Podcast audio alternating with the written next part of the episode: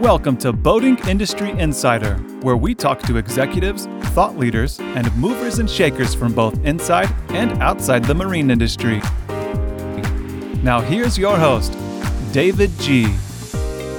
Let's talk boat building, shall we? I am David Gee., host of Boating Industry Insider. Welcome back to another edition. Joining us as well, champion water skier, good friend, serial boat building entrepreneur from Supra, Moomba, Gekko, Montara, and now Anthem Marine. It is boating industry contributor Mark Overbye. Welcome to the show, Mark.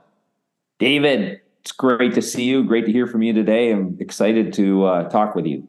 Yeah, I'd, I'd, I'd rather us be. We are just talking about before we uh, started the recording about being in the slalom course. I'd rather rather be on a boat making some turns, but uh, but this will have to do. So talk about uh, the season so far. What 2023 has been like from a boat builder's perspective. Uh, good, bad, and ugly. Hopefully more good than ugly. But uh, give us a summary of what it's like so far. Yeah, David. I think there's a lot of perspectives out there from a boat builder you know, we try and level load our production like every other boat builder does. And we're seeing that there's a lot of apprehension in the field on the wholesale side because there's a lot of inventory that's still currently available. And so it's pushing dealers' commitments off maybe a little later than we'd like, and certainly later than we've seen in the last few years. So I think dealers are still optimistic and it's not a brutal scenario by any stretch. And I would tell you that it's probably back to pre COVID levels you know, the other thing that we're seeing is that there's certainly been an evolution with pricing being where it is today with all boats, and our boats are certainly very expensive. And it's caused, well, it's caused a, a lot of friction at dealerships because it's been really easy the last few years. COVID and the shortage of inventory made it super simple for a lot of dealers. They really didn't have to work that hard. It's essentially, it's like, hey, if you have a product, it's going to sell. And now, with an abundance of inventory, with manufacturers catching up on production, it's created the pendulum swinging in the other direction, and it's created really a requirement for dealers to sharpen their game and get better at selling, be better at more professional tactics. And especially since products are expensive now, that upscale buyer has a higher expectation level. So the dynamics of the business are certainly evolving, but listen, we've seen this before. This is a cyclical and a seasonal business, and it's it's always in flux. Uh, it is it is a good reminder to kind of get back to basics and and you know do those things that that maybe we kind of forgot about or, or uh, didn't have time for during the pandemic. But uh, I want to talk about also about about price. I know that I I said several years ago, I, I, was, you know, at boat shows and I was listening to people talk about the ever increasing price of boats, whatever, pontoons, center consoles, wake sport, you know, water sport boats, whatever. And I mentioned that to the to the CEO of a, of a boat building company that just had premiered their first not six figure towboat, but a, a, one that went over two hundred thousand dollars. And he said, "Hey, sure. what can I tell you? Uh, everybody wants touch screens. Everybody wants high end audio. Everybody wants the accoutrements. Everybody wants these things that are that are very expensive. So I don't feel like we're driving it. I feel like the customer's driving it. No, by the way, we have a waiting list for that over two hundred thousand dollar boat. So." It, my argument was kind of falling on deaf ears, but have we have we gotten to the point where we are pricing out a, a significant part of the market? you asked the question, are we getting there? Oh, I think we, I think we passed that point. We are there. And so I don't think there's any yeah. question about it. I look at our product and go, I'm aging myself. I remember building boats when they had a dealer wholesale price in the $30,000 range. And there was just a certain amount of whining going, good Lord, that's expensive. Now our boats range from $200 to $240,000 at dealer wholesale. And the difference is the dealers that we're doing business with go, that's, I get it it is expensive, but I understand it. And our competitors, at least in our space, are also in that same price range. So it's not like we're plowing new ground and expecting dealers to swallow a, a massive price point. I mean, we are, but the, it's where the market is today. And I look at the tow sport space where we are and the pontoon space, which we also have a, an entree in. And when I did some research recently and looked at the number of pontoons that were selling between two and three hundred thousand dollars, it was staggering there are at least 15 builders that are building a number of boats in that space. And I also had a dealer that uh, we recently sound, signed, and he said, Mark, he goes, two years ago, we didn't sell any pontoons over 200,000. Last summer, I sold 30 of them. And next summer, I expect to sell 50. And so the market is absolutely evolving. And it's, it's price wise, it's to some degree, you might look at it and go, you know, where is the end of this? Are you bullish on on the future of the recreational boating industry in you know particularly as as against that backdrop or through that lens of of an ever increasingly expensive sport?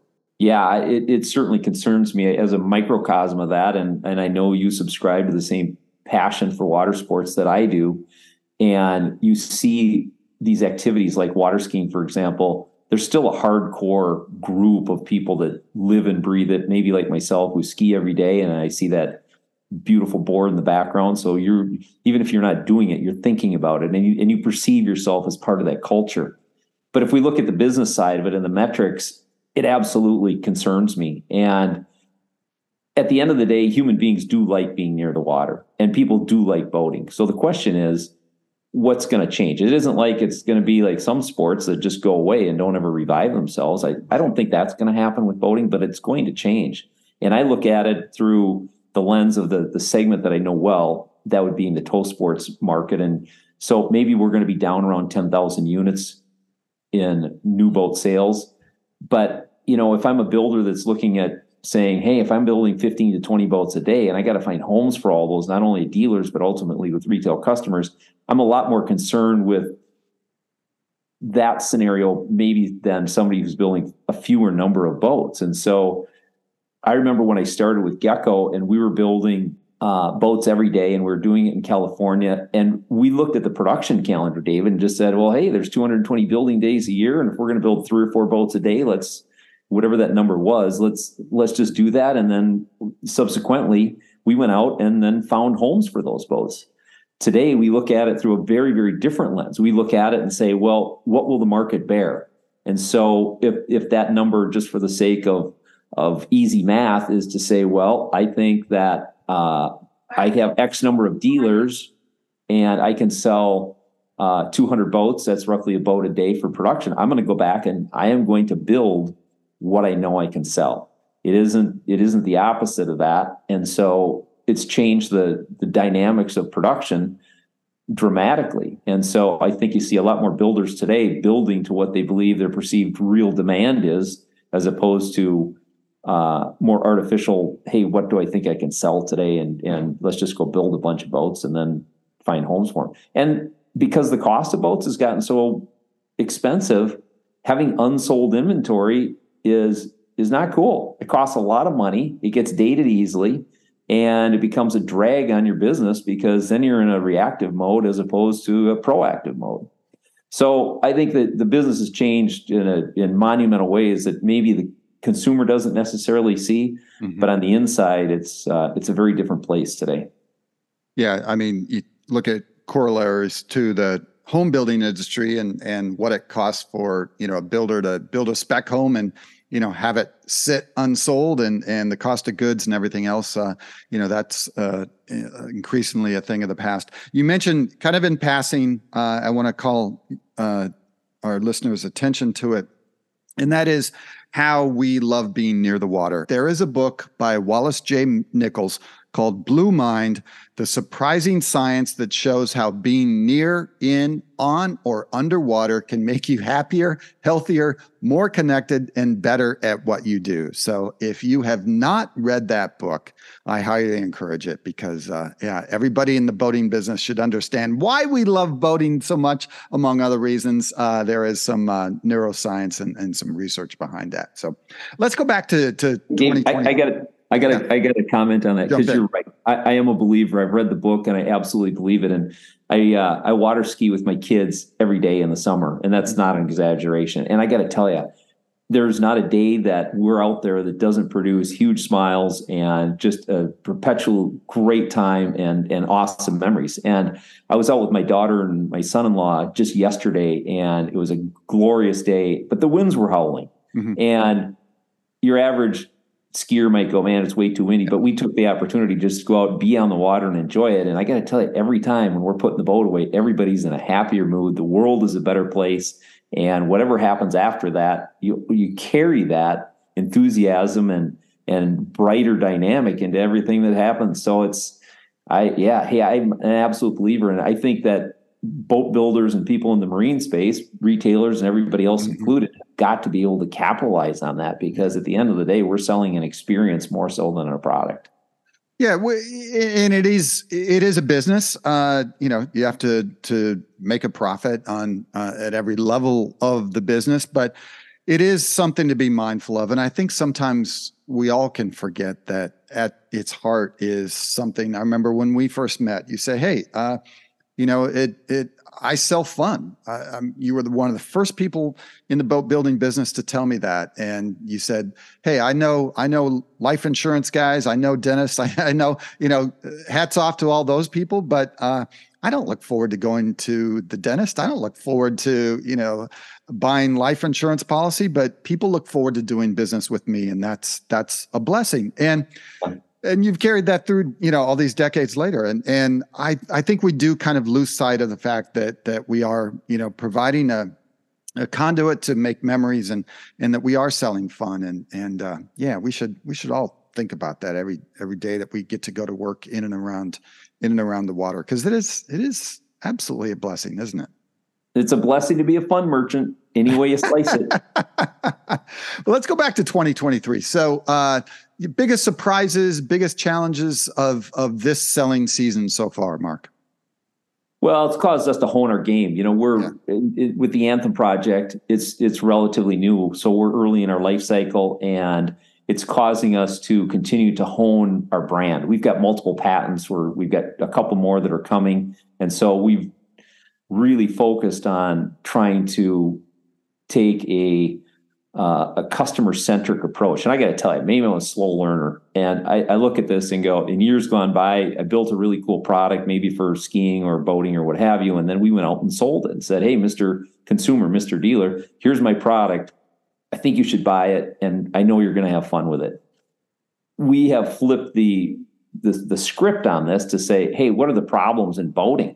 What is it that people have struggle with and, and where do they find you know headaches and so with Anthem, for example, we have a number of patented items like the boat opens up on the sides and the front so that you can just get in it easily. We have a ballast system that fills and drains in three minutes. And this is not meant to be an ad for Anthem. What I'm sharing with you is I think to succeed in the future, you have to transition your business to be a customer centric business. You got to solve his problems. You got to look at the world through his eyes and walk a mile in his shoes and say, what is it that I'm going to do that's going to be impactful in his life to change his experience? So he goes, Yeah, I want that. And especially when you're talking to high net worth individuals, which every boat builder today is is talking to because that's the nature of where we are today. That guy who's getting out of a Mercedes Benz or an Audi or maybe even a Ferrari or Lambo or what have you, he's got money. And that also brings choices. And choices are vacations, or other forms of entertainment or homes or activities or whatever it is that provide him with a scope of alternatives. And so by elevating the customer experience in such a way that makes him feel like, hey, I understand you, I understand what your activities are, and I have the solution to improve your life. That's the way the business has to be. And, and that's the way, so that's the way we're approaching it. And so we've tried to reframe and hone our messaging in ways that make it easy for the dealer to go when that client walks through the door i understand what his needs are and i can help solve them. And i know that sounds really simplistic but the momentum in the industry has not been that way. It has not been customer centric it's been hey i'm dealing if you're a dealer i'm dealing with boat builders who just really want to give me a product and say good luck to you and so becoming a good partner as a builder means not only providing an innovative product that's exciting to sell and is inspiring, but helping with training, helping with sales, providing tools for in store and every touch point that a dealer might need to be successful. So I know I hit on a number of things, but we're trying to get smarter and do better and become really trying to become a partner that a boat builder or a, a retailer says, Hey, there's a boat builder that we want to do business with because they offer more than just a solid product.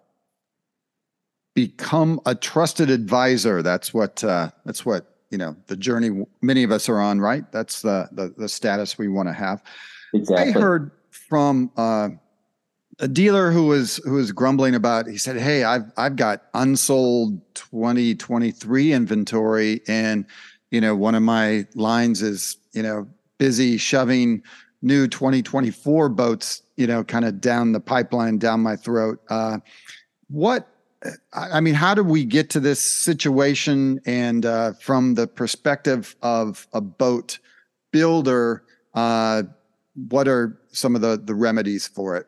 You just, you just, you just whacked one of my hot nerves, and because I have, I just recently had this conversation with a with a dealer, and it's a guy I know and love and trust, and I you know he's sitting on inventory not necessarily ours but he's he is sitting on an abundance of in, inventory that's making him fearful and it's making my life tougher because he sold our product made great margins but he doesn't want to buy much right. more because he's his financial capacity is is compromised and in some cases he said well hey mark you know maybe maybe if you gave me more leads and in his case i actually happened to give him some some actual buyers that were bona fide uh, hot leads that wanted the boats. But I think what he was really saying is, I'm struggling and I need traffic and I need to sell more inventory.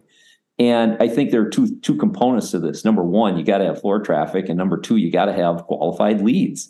And at the end of the day, how do you get qualified leads? I think that's that is the the root of the problem. And because I'm going to say something bluntly, but I think that because our business is seasonal, it gets so chaotic in a dealership that most dealers open the front door and expect the business to flow in and they get so consumed with the day-to-day activities that they're working in the business more so than on it. And so yeah. when i talk to this particular dealer i'm i'm like what are you doing to generate leads? And he really didn't have much for activities that he could point to other than saying well you know i drive the boat around and we do show up at a few events and what have you. But I looked at the car business, David. Yeah. And um, 90 plus percent of the car business is driven by organic leads and leads that come through marketing activities, predominantly on the internet. And when you study alternative industries that have to focus on moving inventory, like the car business, you learn some things that are not being implemented in the marine business. And a dealership's got to take ownership of attracting leads in his market. And, and without getting into the details on mm-hmm. that, uh, uh, I mean, I'll leave it at that. But there are plans. There's there are plenty of ways to take the mystery out of developing leads and looking at it from a statistical standpoint as opposed to crossing your fingers and hoping somebody's going to show up or blaming the weather or whatever. You gotta you gotta own it and go. Hey, I got to generate leads, and there are many ways to do that. But once you do that, then you go. Um, you know, I, for example, in the luxury car business, those guys statistically need to generate 133 qualified leads every month to meet their numbers. And when you look at it that way and say, well, if I need to sell 10 boats a month or 100 boats a month, then you can say, well, I have to have a number of qualified leads. And a qualified lead is a guy that's capable of buying, not just a guy that's expressed interest. So in any case, I, it's we just got to get more sophisticated on what's really happening. And I think there are certain groups out there. Uh, I'll throw my hat to MRAA and yeah. your product and all the other guys that are out there that are able to provide dealerships with tremendous insights and experience and depth of tools to be able to say, hey, you got to become a better retailer and we can help with that process. Your your Elevate program, David, is is brilliant, and and more people need to participate. Yeah. Last question. I know that the time has gone by super fast. It always does. But uh, talk about 2024. What are you looking forward to? What are you not looking forward to? Uh, challenges, opportunities. W- what's your feeling about the the selling season ahead of us? Well, for us specifically, we're we're about to introduce a new 26 foot boat and some other innovations. Mm-hmm. And as I mentioned, we got a couple more patents that we're re- really excited about that are game changers. These aren't things like bow lights; they're actual features on the boats that change the boating experience. So internally, we're pretty excited about that. Uh, externally, you know, I look at ways to get more involved in the industry and and try to help. I mean, we are expanding our partnership, Uh, as I pointed to earlier, to try and get more in bed with dealers to help them be more successful in the field. I got to be able to feel like we're doing more to help dealers by helping them with marketing, with branding, with salesmanship, with helping them to become more professional dealers because we win in in helping them to do that. So, and to you know, to point to what you talked to earlier, I, I am bullish about the future. It's it's going to change. It's going to be, you know, there will be wins and there's going to be some losses, but it's it's long term. I'm I'm pretty optimistic about where we're headed. Absolutely. Well, that is a really good place to leave it. Our thanks to Mark Overbye, boating enthusiast, boat lover, serial boater, water sports competitor, associated with Supra, Moomba Gekko, Montara, and now Anthem Marine. As he said, thanks for uh, thanks for being along on this edition of Boating Industry Insider, Mark. Hey, David, you're a great friend. I really appreciate the opportunity and love what you're doing. And thanks for letting me be a part of it. And thanks to you for listening as well. I'm David Gee., host of Boating Industry Insider. Stay happy, stay healthy, stay safe. We'll see you on the water. So long, everyone. Bye bye.